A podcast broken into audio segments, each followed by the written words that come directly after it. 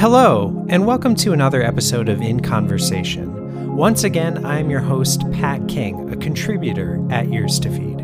Today on the show, we welcome Micah Nelson, who records music under the name Particle Kid. Last week, Nelson released his most ambitious project yet, the sprawling epic double album Time Capsule. The album is a psychedelic genre-hopping adventure, mixing elements of 60s acid pop, country, and heavy rock, and features collaborations from artists like Jim James, Sean Ono Lennon, Jay Mascis, Margot Price, and his father, Willie Nelson. To match the scope of the music, Nelson also created a super limited edition time capsule made of hempcrete for fans to fill with their own memories. It also includes a thumb drive containing the album, unique artwork and videos, hemp seeds cultivated by Nelson himself, and a concert ticket to a Particle Kid show dated 20 years from now.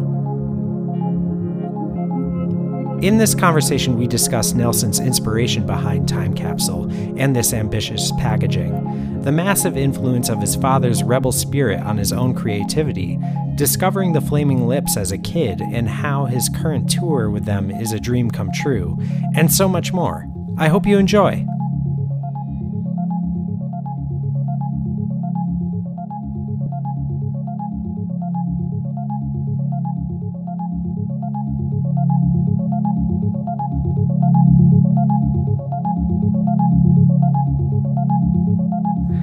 What's up? How you doing? I'm good. I'm just at home editing a video for a new single we're putting out next month. Oh, nice. What song from the album? It's called All One Day, Shadow of the Sun. It's got my dad on it and Jim James from My Morning Jacket on it. We recorded it during quarantine at the Pedernales studio. Literally, you know, the shit was hitting the fan and we're like, this was March 2020 and we were about to do the annual Luck Reunion Festival. And I thought, oh, let's go in a week ahead and go into the studio and track some stuff with the band. And, you know, literally while we're in the midst of this, it was like, oh man, maybe you guys should go home a week early, because I don't know if you'll be able to fly home if you don't go now. So but that week we were in there, it was really nice to have the distraction of focusing on being creative and being together and staying sane that way, in the midst of so much chaos and uncertainty. But yeah, this track, we're gonna, I don't know if I'm supposed to say it yet. I mean, is this going to come out before March 22nd? I don't think so. I think we're going to try and line it up with the album, you know, okay, album release. So I think it should be okay. Okay. Yeah. So I'm working on this. We're going to put this video out along with, another song we did in that session, American Life, that my dad sang on as well and played on. I'm putting together a little mini film sort of showing the making of the hempcrete time capsules that I'm doing for this project. And so it'll be a nice big blast out download of what we're doing. Yeah.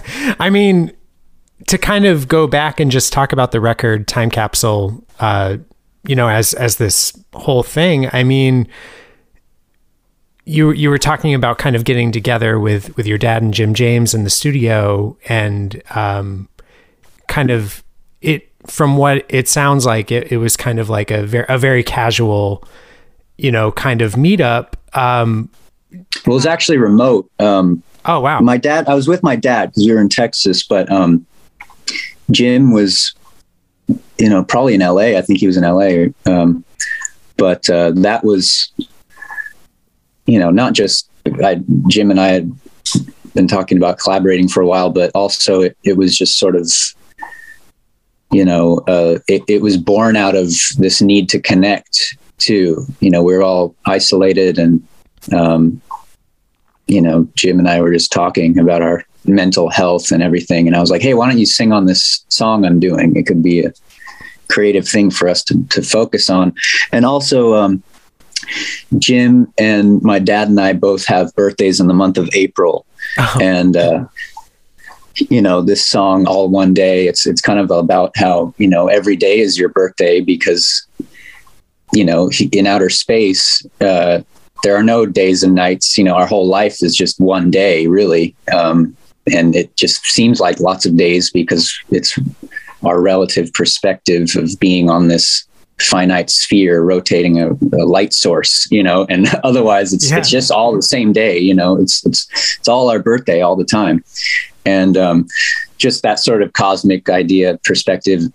And I thought, oh, that would be kind of cool. And cosmically fitting for Jim and my dad and I to all sing this song together. But yeah, I would have loved to have us all in the studio together. That's actually a lot of this record was just me, you know, right, yeah. In my room or in a hotel room or in the garage or in a studio somewhere. And then sending the song to somebody like, hey, you want to do something, you do your thing on here. Yeah. I guess like there are a lot of guest appearances on this record, from people like Jim James, Sean Lennon, Jay Mascis.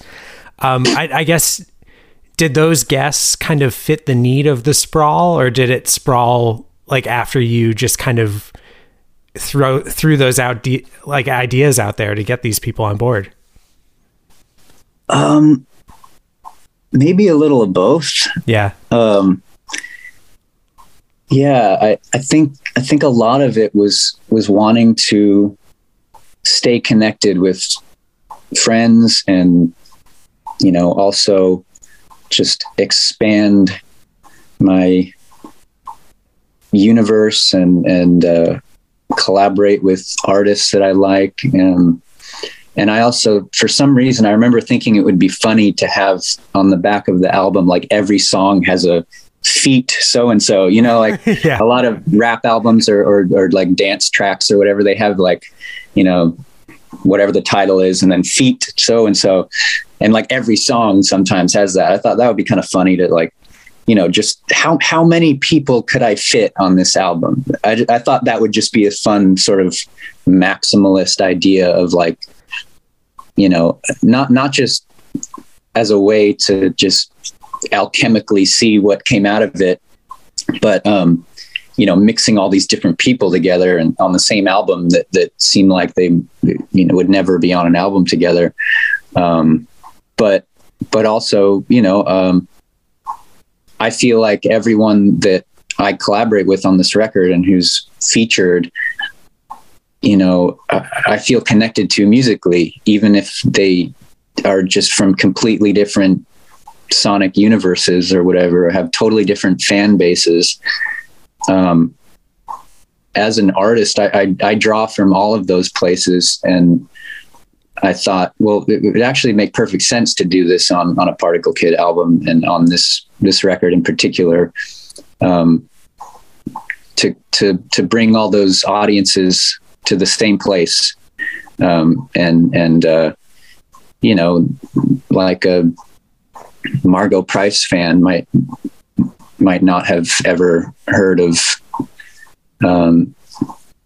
Dinosaur Jr. or you know, the Nerfs, or like my friend Eric Sullivan, or, you know, Paul Bushnell or Sonny War. You know, I like cross-pollinating artists that seem like, you know, this idea of being separated by genre, I think is bullshit. It's all just music, and there's probably something about every genre of music that I can appreciate. You know, some element of every type of music, however you want to categorize it. Like, there's an artist in there that's been put in that box that I'm like, oh, I like that. And so how do you combine all those things is one of the questions I think I ask a lot in my writing and just approach in general. So it's just another iteration of that exploration. I mean, the record, like I was saying before, it has this, you know, gigantic cinematic sprawl to it. And you can kind of, I see what you mean. It has this kind of like kaleidoscope radio, you know, turning of the radio dial kind of aspect. That's a good word. Yeah. And like you were saying before, that, you know, the record's called Time Capsule. And with the first 20 copies of the record, if I'm right, if I'm saying this right, you're making these kind of 20 limited edition time capsules that fans can kind of, you know, use to their own discretion, and for this art project that you're. You almost got it. You got it surrounded there. So there, I've made these 20 time capsules out of an industrial material called hempcrete, which is made out of the cannabis hemp plant. The woody core of the inner stalk of the plant is mixed with it's chopped up and it's mixed with a lime and water, and it makes this mortar that is indestructible and fireproof and lasts 1,000 years and is completely biodegradable, sustainable. And I've always been outspoken about the benefits of you know, cannabis in general, but particularly the millions of uses of industrial hemp to phytoremediate soil, to sequester carbon. You know, that's a whole conversation in itself. But I thought, how can I introduce my love of this into this sort of long form, time based art project? And it all sort of came together around the idea of when we were quarantining in the studio, I started thinking about like, wow, what we're doing right now, I'm going to remember this forever. And I feel so lucky we're able to sort of capture this in songs, in an album. And I'm like, it's like a time capsule, you know, we're going to be able to visit this later and listen to it and feel like we were there. And it's like, yeah, I guess music is sort of the closest thing we have to time travel, and every album an artist makes, it's like a time capsule in a way. I think that's probably why they shoot it into space, you know? Yeah. Well, that was what we wanted to do for a while. We were like, okay, we're going to make these time capsules. And, we were talking about, we're going to make a 14-inch hemp resin record, you know, with the whole album on it, and like the Golden Voyager record, we're going to shoot it out in space with a time capsule. And, you know, I always have these ideas that are like insane. And then the people around me who are smarter and more realistic are like, okay, but then like, it'll eventually sort of ground out into something more doable. So what we're going to do now is, and I'm glad, because I think ultimately it would have been too expensive and maybe not as effective. But the idea now is I have these time capsules. They're like these, they look like ancient dragon eggs from Mars or something. And inside of each one will be a thumb drive with all of the content, you know, the music, the visuals, the videos, all kinds of stuff, and a bag of organic hemp seeds that I've cultivated myself. I grow a lot of the hemp that I've been using myself, and then also a ticket to the concert in 20 years. So if you have one of these tickets, you've got general admission to every Particle Kid show in the year 2042. So it's something to stay alive about, you know. I feel like we need things to look forward to these days. And so that's inside of every one of these 20 time capsules. 10 of them we're not sure exactly how we're going to do it yet. We want to maybe like auction them off somehow or have them pre-order or some kind of thing. But then I was like, well, I don't want it to just be accessible to people with lots of money. So the other 10, it's more of a chance-based way to acquire them, where in 10 random CDs, there will be hidden these time tokens where if you find one of these, you found a time token. And then on the back, there's a little code and you scan that and it's redeemable for one time capsule. And I actually, the other thing that's going to be inside of these 10 time capsules is, when I was in the studio over quarantine, mixing a bunch of these songs with my friend Steve Shady, I was just doing a lot of stream of consciousness drawings on this legal pad. And when I finished one, I'd kind of line it up with the next one and connect them and then keep going. And so it just became this, if you connected them all together, it'd just be this scroll, this one long drawing. So I separated them and in each one is going to be a different one of these sketches. So if these people who acquire the time capsules at some point, they ever got together, they could stick their drawings together and it would make one long drawing.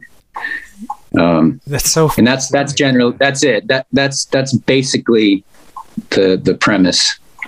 It's so wild. I mean, it's such a big admirable concept. I feel it's such a great idea.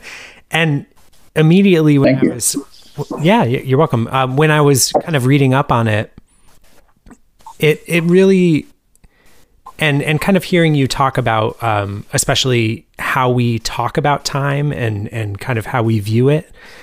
It made me think of this recent interview that the music writer Chuck Klosterman gave about a book that he wrote called The 90s. And in the interview, he said that the 90s are the last decade, like the last definable era. Yeah. Because now with just the way technology moves, we don't really have specific cultural things to grasp to, because all, right. all the barriers of genre, and the democratization of all of the media too. Right. Yeah. I guess, doing a project like this and kind of pointing to a specific era or kind of making a marking in time in some way, I guess how, and being familiar with your music and knowing how you want to kind of break down these barriers between genre. I guess, like, how do you feel about time in that sense? And do you feel that the 90s are the last era? Do you think we're era-less right now? That's a loaded question. A really good question.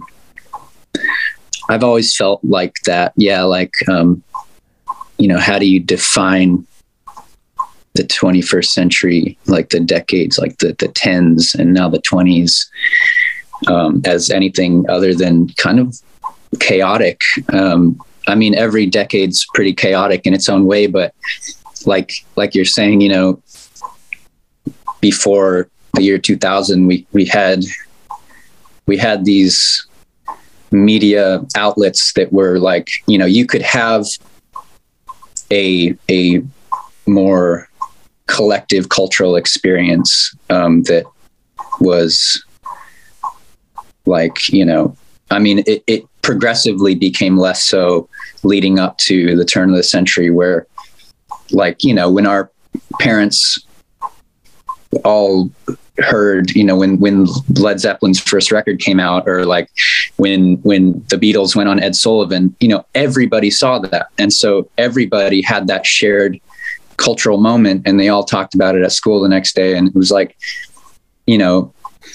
now it's so fragmented, and it's like the fractal has completely exploded, and that's really cool. But it's also, I think it has this sense of feeling untethered to the cultural moment or something. And I think that was inevitable with the internet and how media has completely, that's just the whole paradigm has shifted. I think it's literally changed our minds, you know, and how we experience time. And yeah, where it's going is like, it's really hard to say, but I do think it's important to have these sort of plot points to ground us in time, because even though, you know, back then, before the turn of the millennium, all of that was really just an illusion anyway, you know. It's like we're floating around in the infinite void, and we're hardly, you know, thank God for gravity, because we're really not in control or tethered to anything. And you know, our even our own identities, you know, whatever we think that is so flimsy. And I think in order to sort of maintain our sense of like self in relation to the universe on a timeline, we need these shared experiences. We need to feel connected. And, you know, maybe that's what spirituality is. Like, it's obviously a really hard to define thing, but if you were to say it's your sense of self in relation to the rest of the universe on a timeline, you know, you need to kind of, feel like you're part of the pattern somehow. You know, and I think, you know, with this record and this project, this art piece, whatever, it's sort of an experiment in, you know, like maybe trying to highlight the best parts of how sort of liberated media has become and genreless music has become, and how much people have more and more like embraced genres that, you know, back when it was a super unifying quote unquote collective experience, it actually in a lot of ways divided people too. You know, there was a lot of, there still exists a lot of this like tribalism around music and getting so caught up in identity around the type of music you listen to and the type of music they like. And you know, music is like food.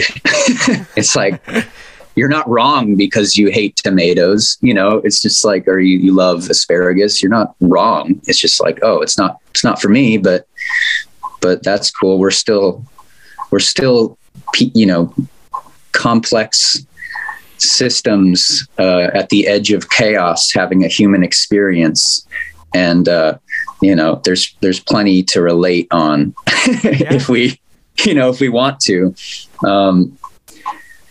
I'm not sure where ultimately it's going, but yeah, I think it was also out of this sense of wanting to preserve, you know, if there is any kind of defining thing about this time, maybe in hindsight it's easier to see it, and so let's try to capture it and consciously like have the intention of, this is a moment in time that we're gonna look back on and be conscious of that, you know, because maybe in the 60s, 70s, 80s, 90s, you know, we all, you know, people felt like we're living in crazy times, but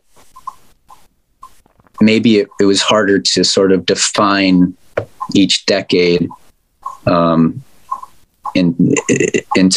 you were in the next decade looking back, you know, right. And decades, they bleed into each other too. Yeah. So maybe it's always been crazy. I don't know. I think if there is one, positive thing about how connected we all are and social media in general is just kind of understanding more of what people are going through on a day-to-day basis and kind of the cultural acceptance of the different ways that people live their lives. And I think, yeah, maybe that's something surely that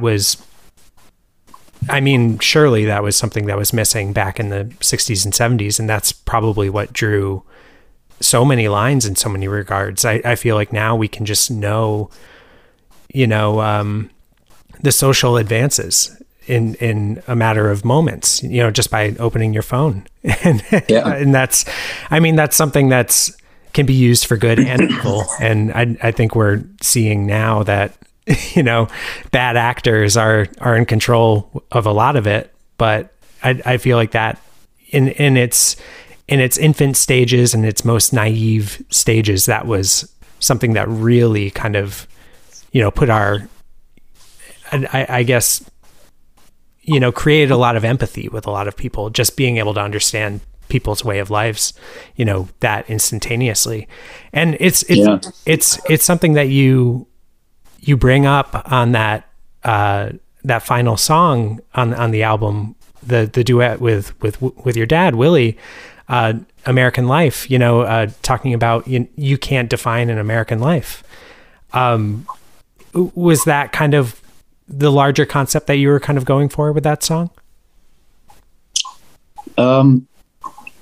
Yeah, I think so. Yeah, more or less. I think that's maybe my favorite thing about American life is, you know, while I do appreciate the homogeny of cultures and traditions, and, you know, I don't like how, you know, a lot of cultural identities can be sort of assimilated or taken over into corporate identities around the world, and in a sort of corporate global takeover type of way. But just the idea, you know, like all of that aside, just the idea of people who are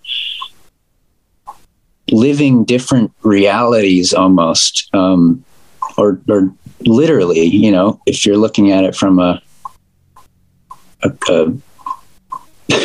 you know, hypothalamic cortex, whatever sort of model of the universe way, like, yeah, literally different phenomenological realities sometimes, still having respect for each other, recognizing each other, and supporting each other, and having empathy for each other, and collaborating, and recognizing the, you know, when you look at soil, the healthiest, most thriving soil has an abundance of diversity of microbiology going on. You know, the healthiest gardens are not these mono agricultural, you know, one crop that just depletes the soil and is requiring all kinds of toxic chemicals in order to maintain itself. You know, it's like the most natural, abundant garden or farm has a huge diversity going on, and there's an unstoppable power, an unstoppable resilience to you know, just thinking of human beings as expressions of nature, which I do, you know, we're just sharing information and growing and evolving. And I think, you know, a key to our survival is to align with the same level of healthy competition that exists in nature, in a state of interconnectivity, and being, however unique you are, and recognizing, you know, everyone's right to the freedom of self-determination, and hopefully without being coerced by some higher authority, you know, as long as you're bringing no harm. And that's like, I think there are as divided and polarized as, you know, like you say, these bad actors wielding technology have attempted to, you know, divide and conquer us. I think there is a silent majority that can agree on these basic fundamental things that we value. And I think that song, it was really a kind of a stream of consciousness thing. I wasn't thinking too much about like, what am I saying with this? You know, it was kind of just like, these words feel right and it sounds right. And it feels like what I'm feeling right now. And, I think the best stuff sometimes is not so on the nose and can be interpreted and applied to your own life and your own, way of seeing things. But sort of connected by this idea of like, you know, we can try to define ourselves, but you know, America is it's a rainbow of colors. It's not a, you can't put it in a box, you know? It's like rock and roll, you know, you can't put rock and roll in a box. It's gonna rebel if you try to do that. It's, you know, it's died a million times and comes back to life in some new body every time. Yeah. It's indestructible. Like some of the most punk rock records I know are hip hop records. Fuck yeah, absolutely. Yeah. Yeah. I mean, I think of like, you know, speaking of my dad, when he made Redheaded Stranger, right. In the context of, you know, overproduced Nashville rhinestone, you know, like establishment, that was a punk record. Yeah. It was just totally raw and or a record like Spirit or something like that, you know? Yeah. Really, I love that record. Really? Yeah. Just like the jazz playing on that is just phenomenal, you know? And yeah. He's not just a country star. Like, it's funny that, you know, I understand why he's been, sort of culturally in that realm, sort of image wise. And, you know, he came from that. But he's always kind of rebelled against that and just naturally, because he can't be defined either. You know, he's like, he's so many different things. He's jazz, blues, you know, he can get really far out, and he's like, you know, I mean, growing up, I didn't quite realize it as much as I do now. You know, I didn't appreciate it as deeply. I couldn't when I was younger, of how open he really is to just music and, you know, it, not being tied down. Yeah. I mean, he made a reggae record. You know what I mean? And it's great. Yeah, it's awesome. Some people would argue, oh, that's not really reggae or whatever. I don't know. How do you define that exactly? Like, reggae came out of guys in Jamaica. The only channel they could get a lot of the time on their radio was the country music station, mm-hmm. you know? Yeah. So a lot of that, you know, it's a mashup of all kinds of roots things from Jamaica, but you know, a lot of the storytelling and these ideas came, they were drawing from country music too back in the day. So everything, it informs everything else all the time.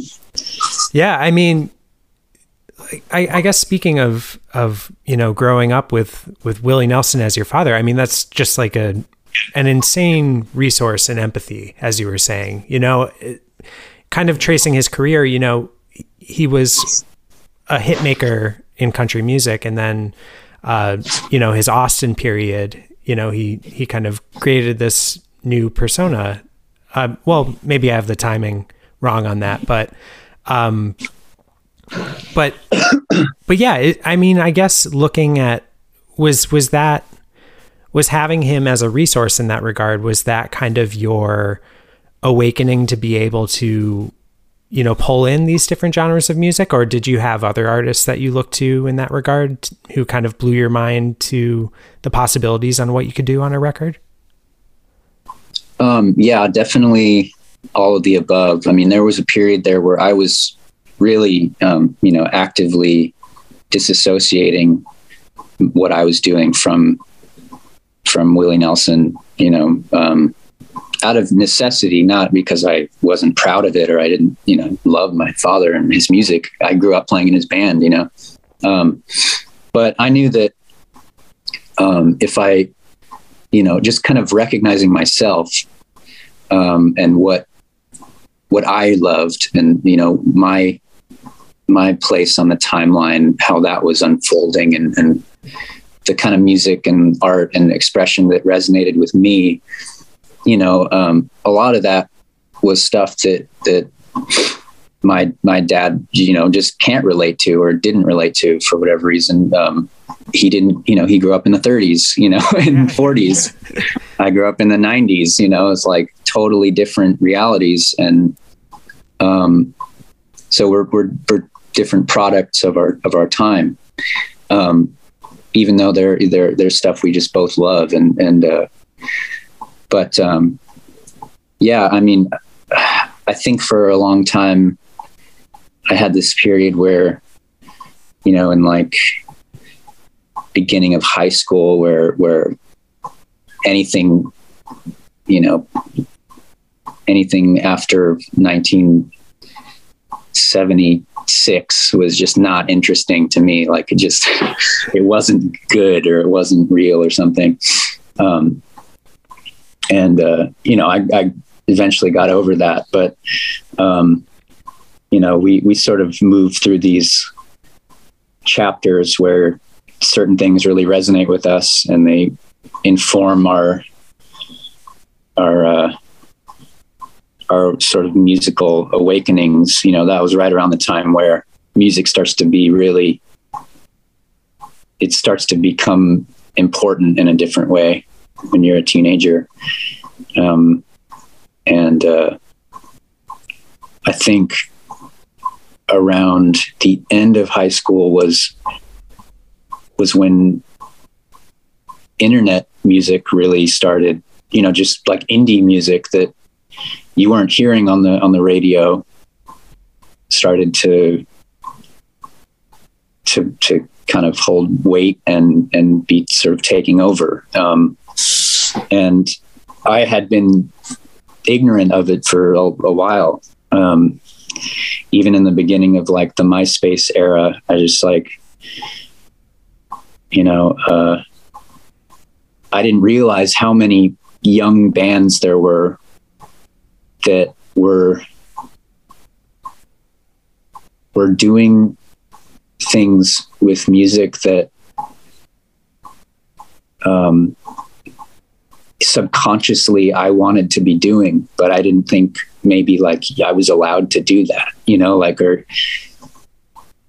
you know, I was playing drums in my brother's band, and I was into filmmaking and animation and, you know, drawing. And that was what I was going to do. I was the artist, you know, I was going to make films, and I was the neon sheep of the family, and I loved music, you know, and I had kind of my own little world, but I've always lived in my own little world, in the dynamic of my family in a lot of ways. And, you know, my biggest musical contributions for a long time were drumming in my brother's band. And, you know, occasionally I'd play bass or sing backups on recordings that we would do in our jam room as we were learning music together. And, it took me a long time to realize that I was even like allowed to write my own songs. You know, it was like, no, your brother, he's the songwriter, you know, he's the guitar player. That's his identity. And you're the weirdo who makes art and, you know, weird sounds and stuff. And movies, you know, but then I'm trying to think, you know, there were a lot of bands that I got really into. Animal Collective was one of them. Radiohead, discovered Radiohead around that time. And, you know, there was all the stuff in the 90s that was great in the 80s that I had come to appreciate. But I was still in this place of like, you know, I did not think of myself as a songwriter or a singer at all, at that time. Arcade Fire got really big. I had a big Of Montreal phase, Flying Lotus, Aphex Twin, yeah. Neutral Milk Hotel, which had been around for a while, but I think really got its due later. Deerhoof.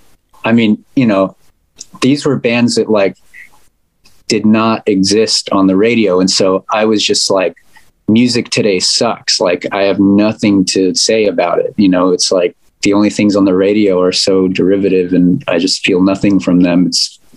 It just feels like you're at Walmart walking around, you know, every time you hear the radio. I'm like, God, my generation sucks. And I think that's probably why I went way back and got really into 60s and 70s music.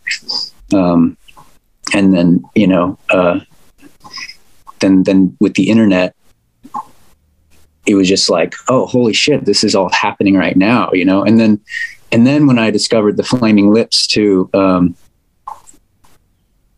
think I was, it's kind of a trippy story. Actually, I was looking around at the store, like not having any idea what to get, you know, I'm like, I want to try to find something cool and new. And there was this random lady that appeared. I don't know where she came from. She's like, you should check out the Flaming Lips. I think you'd like the Flaming Lips. You know, a lot of young people like the Flaming Lips. And I was like, okay. And there was it was a DVD of UFOs at the Zoo. It was their live show at the Oklahoma City Zoo. I was like, okay, I'll try this one. And even watching it, you know, on a laptop with headphones, it just completely changed my life and my whole understanding of the time I was living in. And granted, I was living on Maui most of the time, which is the most isolated place in the world. You know, that is a right. Island in the middle of the Pacific. You know, back then there was kind of a metal scene on the island. It was pretty good for a while, but a lot of it was like Hawaiian reggae or like Grateful Dead tribute bands, you know, as far as I knew. And I was sort of too young to really go explore scenes if there was anything happening. But, you know, it was like a big small town in the middle of the ocean, basically. So I was not accessing what was happening in a lot of places. And like to see that there was a band that was doing the insane shit that the Flaming Lips were doing, you know, at their live shows, like coming down a UFO and like Wayne in the Bubble, and the songs are like profound, and the you know, they're just so psychedelic. I'm like, how is there a band that is so psychedelic and cool right now in this day and age? And they're like, they're still there. They're like, I could go see them. And I'm like, holy shit, you know? And it just got me really excited about, also the songs, you know, being about like a lot of the time these really weird, random things, but somehow they become profound and make you feel like you're going to be okay. And the Flaming Lips are one of my favorite bands, and they're a band I've been writing about a lot actually, and kind of going and doing these deep dives into their records. And I think you're right. I think with Wayne's lyrics, there is this kind of, I don't know, like you're almost emotionally exhausted after hearing a song like The Gash or something. Mm-hmm. You know, it's a journey. It's a roller coaster. Yeah. Yeah. I actually just saw you, you know, play twice with them on this tour. I guess, you know, getting to know Wayne now, and after discovering that band, I guess getting to know Wayne and Steven, I guess, have you learned any lessons from them? Have you kind of gained any wisdom from them? Oh yeah. I mean, I love those guys like older brothers or something at this point. You know, I feel like I've learned a lot from them even before I knew them, to be honest. Just, you know, with songs, songwriting, I mean, hearing their songs it was one of the moments that was profound for me, in that I realized that I can write songs, you know, like I can write songs about this, you know. Before that, I just, in the, what was kind of around me, I didn't, you know, I felt so alienated from a lot of it, and like I was too weird or something, like, you know, and to see a band playing for these big audiences and singing about really weird shit, that I was like, oh man, you can write a song about anything, you know? And, yeah. And like, it's amazing. And, I think one of the things that, you know, the Flaming Lips have taught me, as well as other bands, you know, just kind of as I started to delve into this realization of the power of songs, you know, like seeing like, Roger Waters concert, for instance. I've seen his show like 3 or 4 times, and somehow every time I'm with my mom and we're both on weed edibles. Like this seems to be a recurring theme. It's almost like a tradition or something. But you know, recognizing like just his show is so amazingly theatric and epic, and you know, it's this visual ride, and but you know, realizing that, imagine if the music that was playing right now, imagine if the songs he was singing were like not these timeless songs, you know. I'm like, he could be up there just with an acoustic guitar playing this stuff, and we'd all be singing along. You know, it would be tapping into these deep places and these memories for us of hearing these songs and certain, you know, formative times of our life and all that. You know, it without that, it's like it's a cool psychedelic light show, you know, with interesting ideas, but you're going to forget about it in a week. Yeah. You know, it's not going to stay with you as this pivotal thing. The songs are really, you know, you could get all into just experimenting with sonic explorations and weird sounds and textures, and like I love that stuff, and I did it for a long time, and I still do. But at one point I realized, like, man, like this stuff is you know, if I want to make this you know, an outlet. If I wanted to make, you know, Particle Kid an outlet for all of this stuff that I love, you know, film, artwork, animation, all of this stuff, it has to be surrounding, you know, the music is the sort of engine, the fuel of all of it. And the only thing that keeps the spaceship going is songs. You know, the songs are like the vessels for all of this stuff to live and have a purpose, have context within. And if you don't have great songs, you can do that, you know, you can do it all your whole life and you can make some really cool stuff. But at least for me, like, the song is the heart of it. And if it's not there, it can be the simplest thing too. You know, it's just, if you can't go out there and play your songs, just you and a piano or you and a guitar, I think you've got some disadvantages, you know, I think you got work to do. And so I started focusing a lot more on, can I do that? Can I go out and play a set of music for people with just a guitar and have them be engaged and to feel like you're saying, like you've just gone through an emotional experience, you know, a journey just with melody. And, you know, there's a lot of complexity that comes out of a human being playing an instrument and singing. And, you know, so since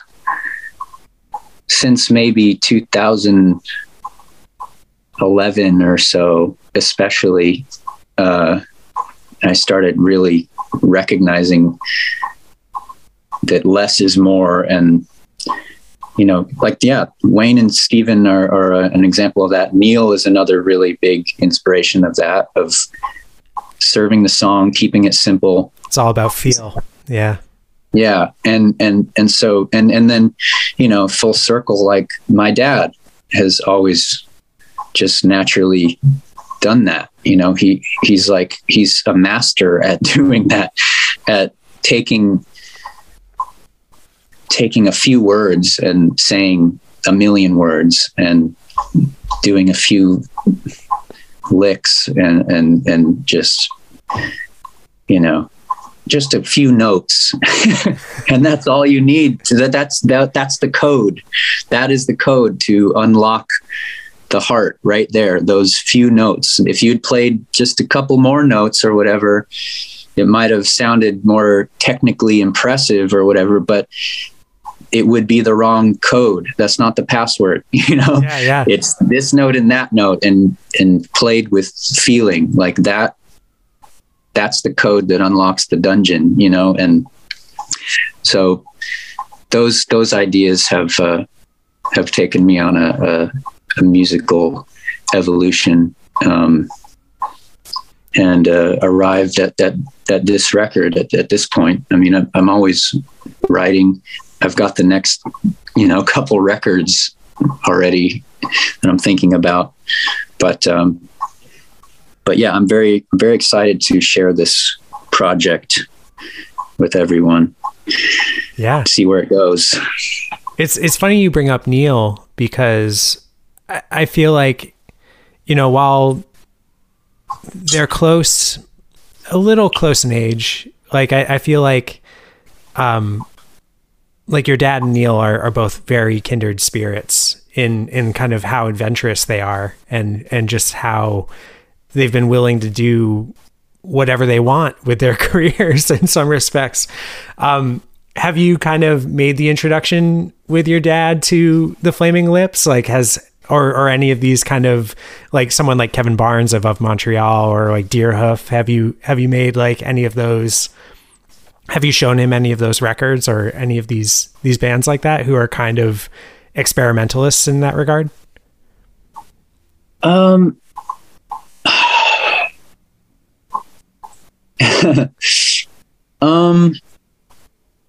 little bit. I know him so well that I know what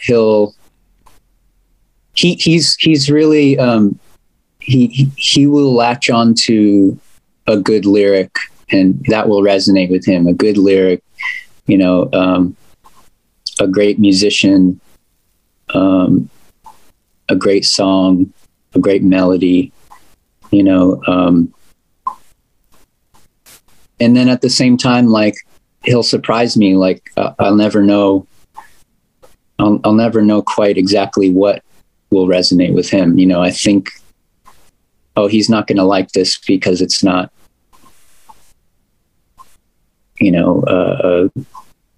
a country song. He listens to mostly Willie's Roadhouse, or Django. He has the things that he loves, classic country and jazz, and he loves Sinatra. He's got his kind of palette that he really resonates with. And, sometimes I'll show him something, and I just know he's going to really love it. I turned him on to Sturgill Simpson,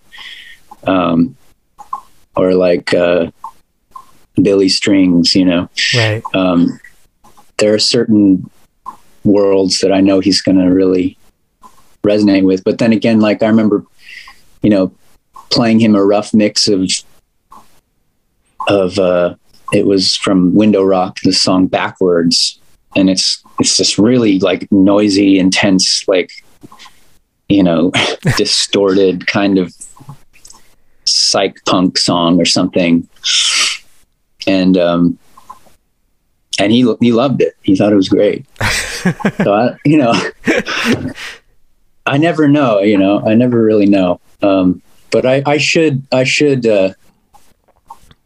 should send him stuff more, just be like, check this out. Even if I know he's he's going to sort of just cock his head. He's not going to maybe get where it's coming from. The thing about my dad is